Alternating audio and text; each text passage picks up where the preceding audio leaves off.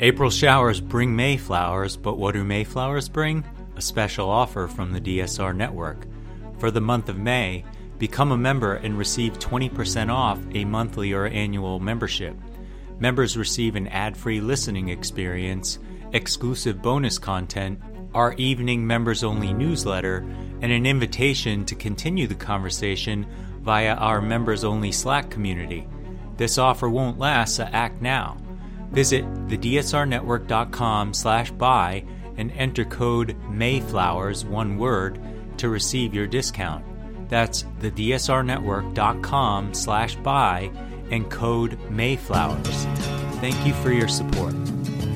This is Words Matter with Norm Ornstein. We've got the votes and screw the rest of you. And Dr. Kavita Patel. These might be some of the smaller moments you know, with all the bombshells, didn't catch people's eyes.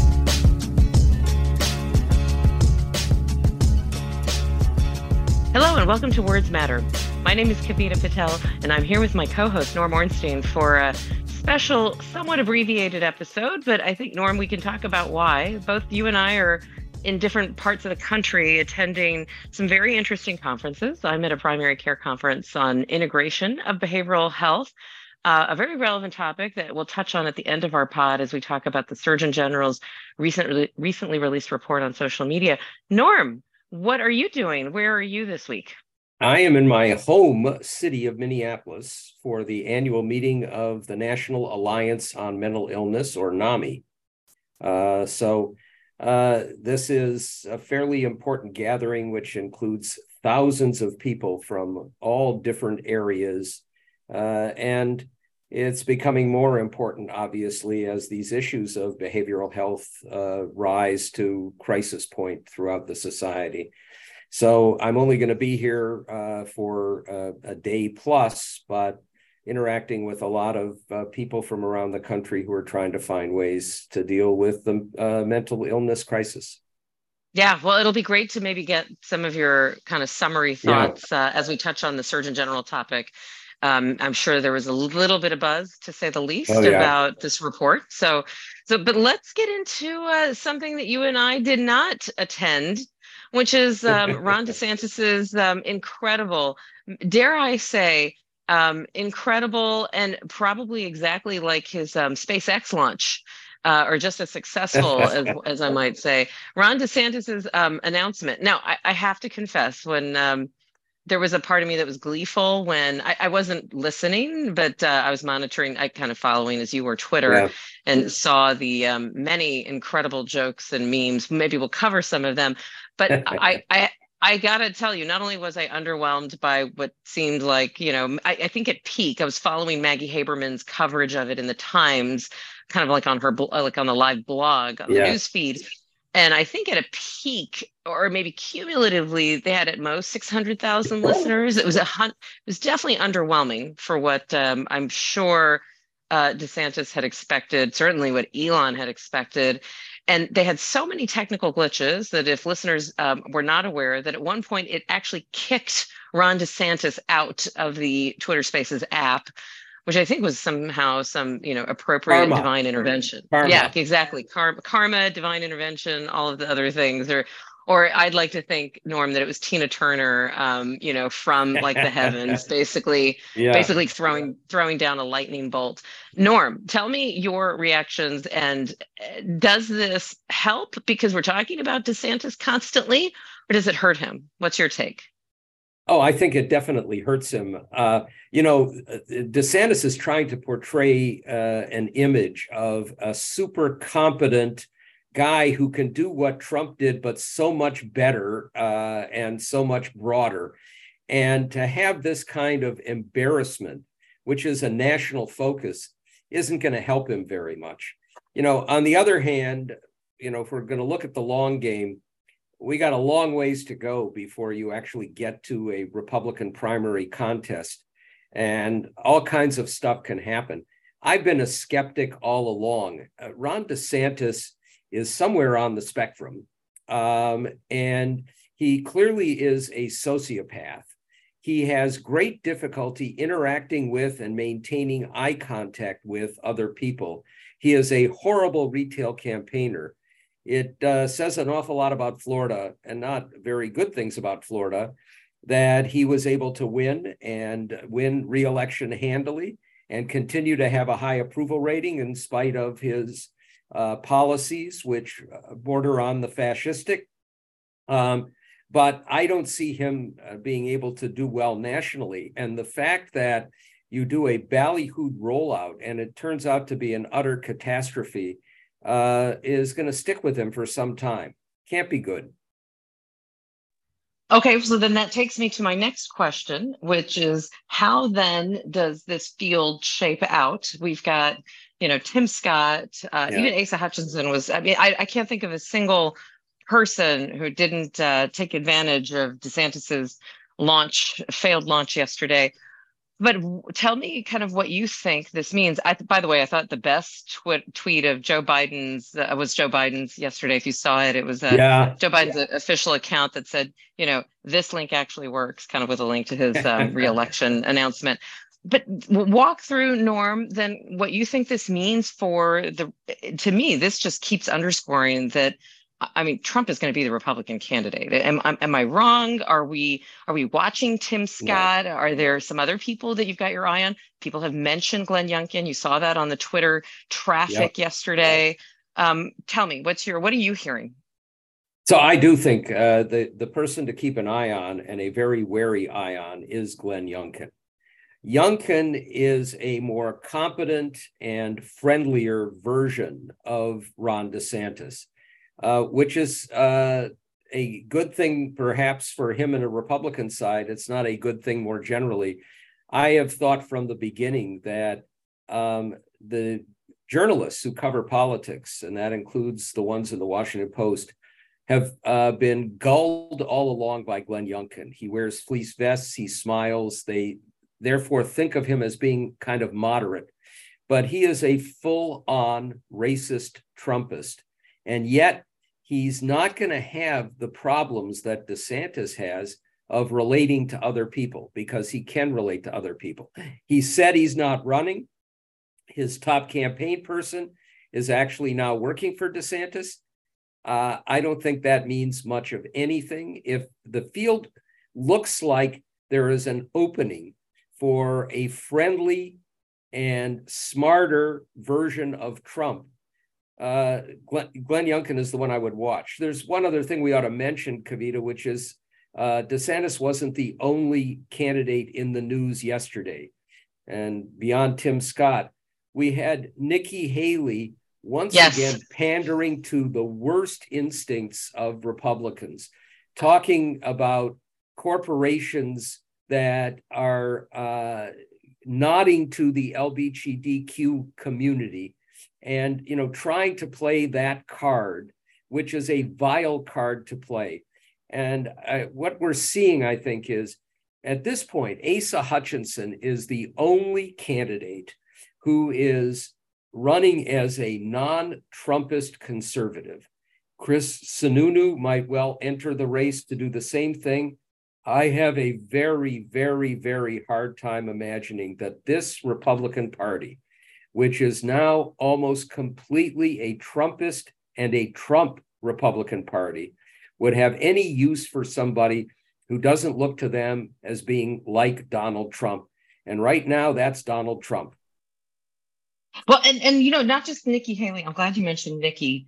I I have to say that let's let's weave into that what we saw unfolding in Target yesterday. Right, this is not yeah. uh, an accident and and i'm of two minds of this that my initial instinct was you know shame on target. I'm a big you know look i'm a mom of yeah. two young kids. Target is um yeah. I, I, actually think that at one point you know target uh, had the majority of my like home savings uh, from all my purchases there. So my initial instinct was you know shame on target. This is this is terrible. I, I still have that kind of um I, I still have that core feeling. And for listeners who might not be aware, Target uh, employees and multiple stores, and it's not an accident. It happened while Nikki Haley has been spewing, not just Nikki Haley, but many kind of trolls have been spewing this hatred of corporations like Target, like other kind of large, like Coca Cola and others that have had rainbow themes or kind of had positive LGBTQ messages. And so Target was forced to kind of take away any of those products and it unleashed just kind of, you know, a torrential storm of conversation. What uh, so my instinct was to be very upset my but my concern norm i have to be honest you and i were in dc around at, at january 6th I'm starting to think of the safety of people. And, and Norm, I'm I'm going to say this, and I hope listeners um, really heed this as as why I'm kind of kind of supporting Target. I worry about the safety of their employees. I mean, this is like a very serious physical threat of harm that people have received. What, but it's working. Their bullying tactics are working, which is also distressing to admit. You know, I, I am entirely with you on this one. My first instinct was to say, Target, this cowardice is just embarrassing. Then I realized that this is a, a campaign. It's a concerted campaign focusing on one corporation at a time to intimidate through violence and the threats of violence. If this is not reminiscent of Germany in the 1930s, uh, I don't know what would be. We know that wow. it's a, a uh, that it's a concerted campaign, and we know that there will be uh, another target targeted very soon on similar grounds. And you know, you do have to look at Target in the context of Disney, which is standing up to and actually really damaging Ron DeSantis at this point and damaging Florida. And at some point, you got to believe that people in Florida are going to realize that what DeSantis is doing is uh, is extraordinarily harmful. But this well, you've got of, the NAACP issuing a warning for the state. Yeah. I mean, that was uh, you know earlier this week. The NAACP, one of the most prominent kind of human rights organizations in our country um, for persons of color, basically saying Black people should be warned, uh, both in Florida and visiting Florida. I've never seen a domestic travel advisory like that, Norm. Have you? No, I haven't. And uh, well, I think you could get one going back to the 1950s when yeah, uh, yeah, we still had uh, uh, occasional lynchings. But uh, I, and we're going to see, uh, I think, a lot of international warnings emerging as well. And of course, you know, in mm-hmm. Florida, I, I noticed there were something like six road rage shootings most of them fatal uh, just in one day last week. Uh, so the guns are a threat to everybody, but a particular threat to people of color. Uh, and you know, we're going to see other corporations that are targeted in this way, and it's a very, very disturbing phenomena. I think you know a lot of this is uh, the product of what Steve Bannon has been trying to do. They're trying to create a, a, a form of a police state and it's not surprising that they would go after corporations that are trying to be uh, broad based and broad minded. Uh, they want to well, intimidate. Well, while we're talking about a police state, um, it was not lost on me also that uh, yesterday, the day prior to this pod recording, um, it was the one year anniversary of Uvalde, at Texas. Kind of not just not just like one of like the most horrific kind of large mass shooting events because unfortunately we have too many, too numerous to count, as yeah. you and I've talked about. But it happened. I, I, I can't, it's not lost on me, Norm, that the irony that we've failed to do anything on gun legislation. And this was also within 24 hours of South Carolina passing another, an, an incredibly strict nationwide theme of a strict abortion ban. at six weeks as a fact, as a doctor, I will be here to state for the 10 millionth time that um, yeah. to a woman, very few women, including myself, know that they're pregnant by six weeks, and that even the timing of ensuring the age of a pregnancy is incredibly variable. So, just suffice it to say, the governor of South Carolina went on Twitter to make a comment that this was, you know, ensuring the protection of all life. This was as we were literally ha- watching the headlines, and I think you and I both read the Washington Post. The Washington Post doing a very, I hope um, listeners can get a chance to read it. It's not behind a paywall around their investigative report of the shortcomings of the Uvalde police response, and even more troubling, Norm, I don't know if you saw this to kind of tie into our theme of mental health um, that we want to, to try to weave in since you and I are both at mental health conferences.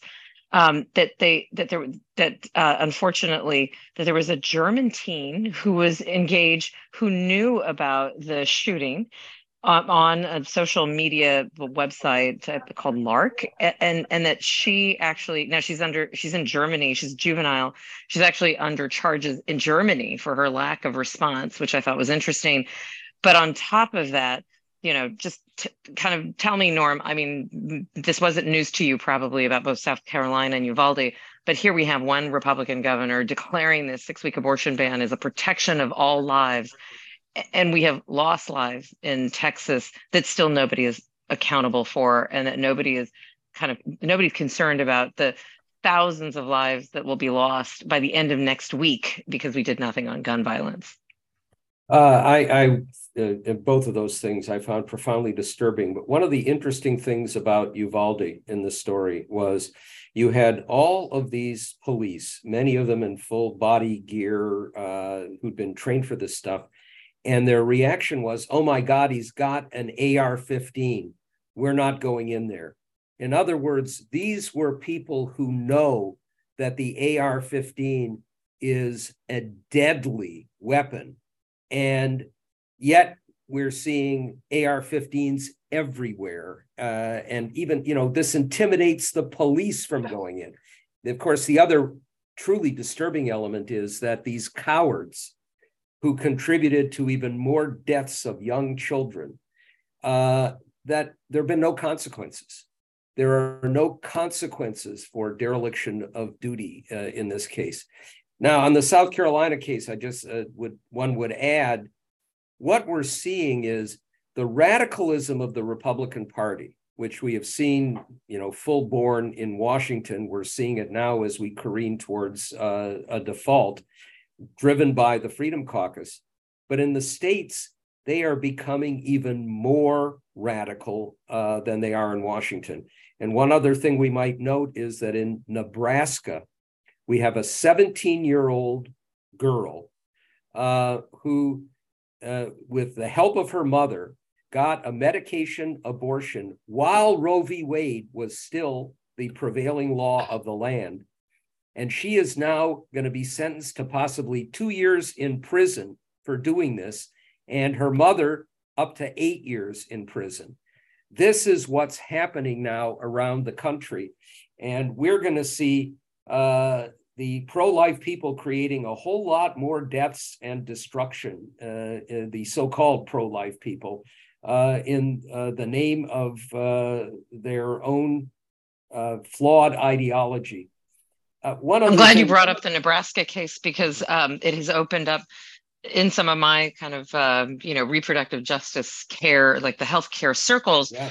it's it's actually brought up conversations uh, and I don't think this will shock listeners either, that this has brought up conversations about how we, even in states, we you and I have talked about the mifepristone mm-hmm. issue where um, we're waiting for the Fifth Circuit to kind of issue a ruling, which I fully expect will kind of kind of still roll yeah, back, meaning be a bad put, one. put put the access and you know make it difficult to access mifepristone. Put that aside even for a second and let's just assume medication abortions still stand. But to your point that the nebraska case is being closely watched all around the country just because we as providers are trying to think how can we provide safely these medications in a way where they are not held under criminal liability? I mean we're having conversations norm I, I can't describe to you. We're talking about paper um, prescriptions so that there's no electronic record yeah. and trying to work with people so that we have um, so that we have instead of the prescription going to the intended which is actually illegal and i would be in trouble if i did that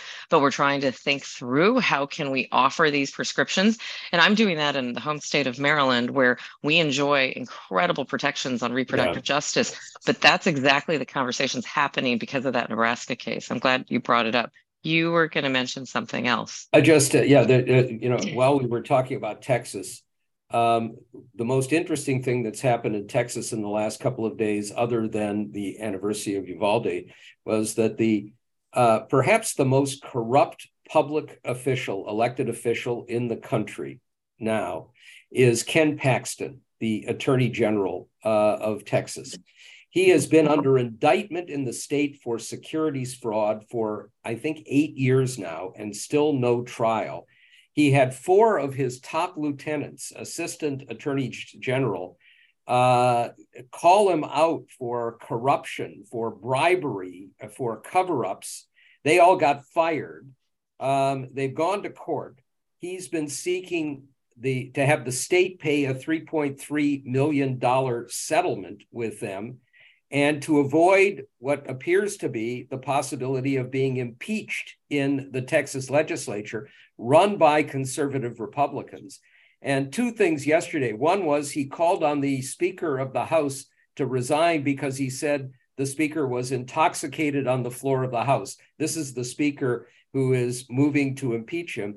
And the Texas legislature uh, notified the Attorney General that he had to retain and give to them a whole bunch of records around the possible impeachment. And then, lo and behold, last night there was a large literal dumpster fire outside the attorney general's office, which almost certainly included a whole lot of documents. So uh, I mention that not just because it's farcical, but Ken Paxton, under indictment for eight years, under charges of bribery, got reelected handily last time with everything that Ron DeSantis is doing and with his weird personality he won handily for election. So we've lost the capacity in many cases. This is the cancer of tribalism of voters, even being able to single out truly bad actors and say, yes, I agree with their policies, but boy, we can't have somebody like that in public life. Now they're celebrated. And of course, Clarence Thomas comes to mind on that front as well. But yeah, exactly. It's it's it's we, country.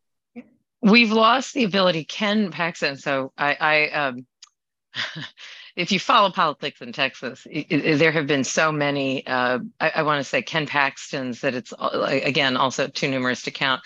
Um, and honestly, it started with, um, at least from my recollection, you know, kind of the transition after after we went from um, Governor Ann Richards, and then we had kind of, a, you know, we George uh, W. Bush. I mean, we've had kind of a series and string of Texas governors, which actually don't have that many power, but Texas state legislature, which you know meets every two years, and and does have incredible power. And so there's a um, Ken Paxton is just yet again another reminder, and I'm hopeful that um, you'll see some of the Texas turning blue trends but it's going to take a long time, Norm. And you're right. This is like a state now held captive. I want to say not necessarily by a fringe minority, but certainly voices like Ken Paxton's are are are definitely holding a disproportionate amount of power in their uh, you know kind of holding the legislature hostage holding the state hostage. And to your point they like ken is the one you know both prosecuting and he's the one that's bringing some of these like trials forward around reproductive access some of the um, transgender, as you know, Texas, along with Florida, along with many states, unfortunately, where they're bringing kind of criminal and civil penalties um, forward against transgender care. Uh, and that's and and maybe we can close out.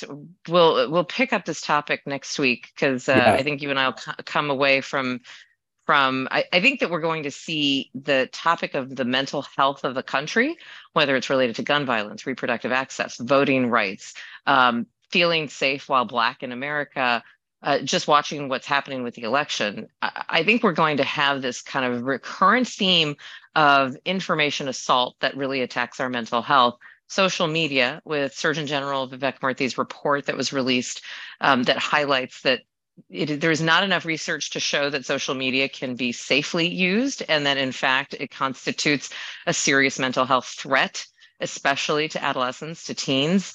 Um, I that is something that I hope becomes. Uh, you and I both probably have worked and talked to C. Everett Koop when he was the Surgeon General, yeah. and really advocated against smoking, uh, or at least advocated for um, transparency and awareness on the toxicity of health around smoking. And Norm, you remember that was dismissed. I mean, doctors smoked in hospitals at the bedside. I still worked in a yeah. hospital in medical school where we had an ashtray by the hospital bed and it was for the doctors not the patients so uh, tell me norm if you don't mind kind of closing us out and for our listeners we we did an abbreviated episode combining our members only and our public episode because norm and i are kind of um, away being smarter Norm, tell me your thoughts as we kind of close about where we are in the country, what your take and what people are saying at your conference around the social media report. At mine, I'm just going to tell you, people are like, it's about time, no duh. And then number three, what the heck are we going to do about it? And I think three is where I settle as a policy yeah. person. What are you hearing, Norm? What are your thoughts when you kind of take in total? It's not just social media. Our country is in this mental health crisis that we've been in for decades but it really sure does feel palpable to everyone now like a raw nerve what's your what's your perspective so i think uh, if there's good news in this it is that more and more people are coming to recognize that we have a mental health crisis. And i think more and more people are coming to recognize that these are brain diseases and we are seeing at least some lessening of the stigma. That's on one side of the ledger. The other side of the ledger is first that, of course, the pro gun people continue to try to use mental illness as their way of avoiding doing anything about guns, uh, despite the reality that every country has significant issues with uh, mental illness, but we're the only one that has uh, massive uh, deaths from gun violence. Um, but that's a problem that we have as well. And they're increasing the stigma at one level. You look at what's happened in New York, uh, where now, um, for a, a, whole lot of people, Daniel Penny, the Marine who uh, killed this poor young man uh, suffering a, a, mental health crisis in the subway car, is being treated as a hero. It's vigilante justice. Uh, it, that also is disturbing. Then we have the larger reality that you referred to, Kavita, which is that this has been building for a long time. We have all kinds of issues in the society. There's no question that it's amplified uh, by uh, social media. Um, but we also know that COVID brings on its own uh, uh acceleration of mental health issues, suicide, uh, suicidal ideation, uh, depression. Um, and it's not clear that we have the ability to focus on it. I'm worried now to bring it back full circle, and this may be a good place to end, that as we approach this crisis over a potential default, that what we're going to see, among other things, is if there's a deal, they're going to claw back a lot of the unspent money on COVID, much of which has been used to give people health insurance and I'm afraid that we're going to see more cuts in federal spending on healthcare. That means we're not going to see the things that we need to deal with the mental health crisis, including building more beds, including um, uh, making sure that people are able to get care. So I, I think we're at a, a, real flex point in the society more broadly. Uh, and I have a hard time being wildly optimistic. Well, we're going to end on that note, but instead of ending on what I know you and I share as a pessimistic note, here's what I'm going to say. My wild optimism is that you and I are going to be in rooms, and maybe we can give listeners like a little preview of some of the discussions um, next week as we go into our next pod recording.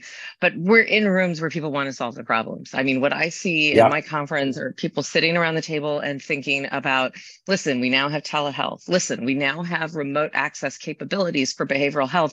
I'm here because I want people like me, trained in primary care, to learn how to deal and recognize uh, signs of anxiety and depression, and like really just not even serious mental illness, but both serious mental illness and and what I would say are things like you know affective disorder, where we see a more milder form of the mental illness prior to some of these episodes. We need to we, i see people wanting to work on this. So so your point about this gets us back to the words that matter. This is why Joe Biden must win because we don't have we don't have the burning desire from other leaders right now to fight for the people who can't speak for themselves, meaning Medicaid access, expanding the role of kind of healthcare in mental health in schools. So I'm gonna I'm gonna hope that um, you and I come away I know at NAMI, I've been to NAMI conferences. We're going to see people who believe and, and have the energy. We just need to do our part as voters to support them. So I'm I'm grateful. I'm grateful that both you and I are so busy uh, on this topic and and can take some lessons away. And hope our listeners can forgive us for doing something slightly shorter Uh, but we'll be we'll be back next week with both our public and members only section, and really look forward to to, to hopefully picking up the conversation on what we're going to do about it next time. Thank you, Norm, and thank you to our incredible listeners. I want to thank our great executive producer, Chris Cotmore. This is the Words Matter podcast. We love for you if you any of our themes or conversations kind of hit a kind of hit a chord with you, share this with your friends, all social media. We're on all the podcast players. And we didn't do a members only pod today, but please become a member so that we can be part of conversations as we have them and talk about important topics. And hope to see you next week in your podcast devices. Have a great Memorial Day weekend. Take care.